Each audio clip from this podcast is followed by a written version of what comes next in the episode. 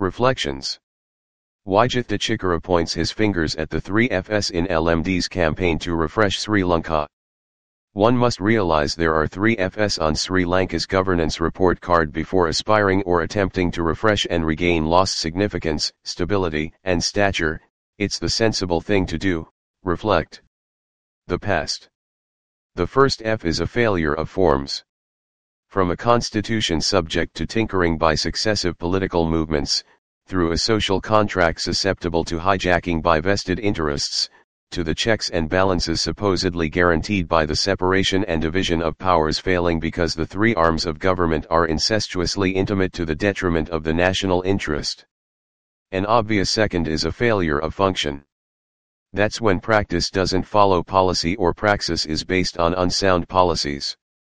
For example, when government moots establishing a national debt management agency, in the 2022 interim budget, and an international trade office, 2023 annual budget, but fails to allocate finances for these.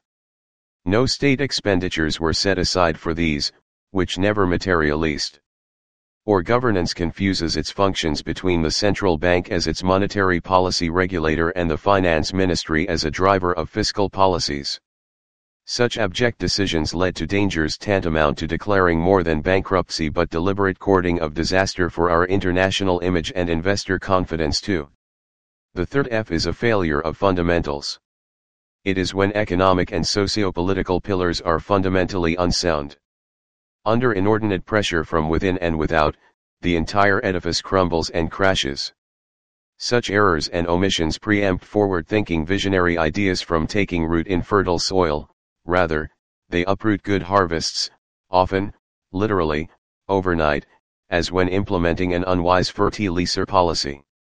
They sow the seeds of social upheavals, famine, and hunger, and cause the poor to fall through whatever safety nets may have been in place, setting on fire the cycle of socio-economic inequity and making the nation at large susceptible to insidious political forces. The present. Therefore, any attempt or aspiration to help Sri Lanka recover from its predicament must address the three Fs on the country's scoresheet by essaying corresponding reforms.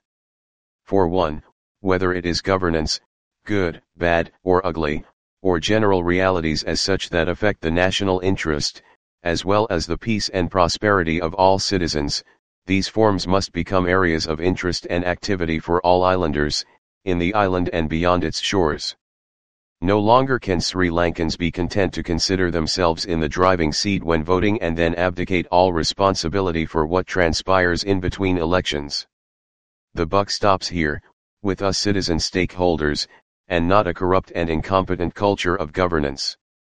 For another, in the interim between casting one's ballot and experiencing the ramifications of electoral results, Sri Lankans near and far need to avail themselves of every space, forum, or opportunity, to critically and constructively engage with their elected representatives on the functions those forms are meant to perform, using every agency available.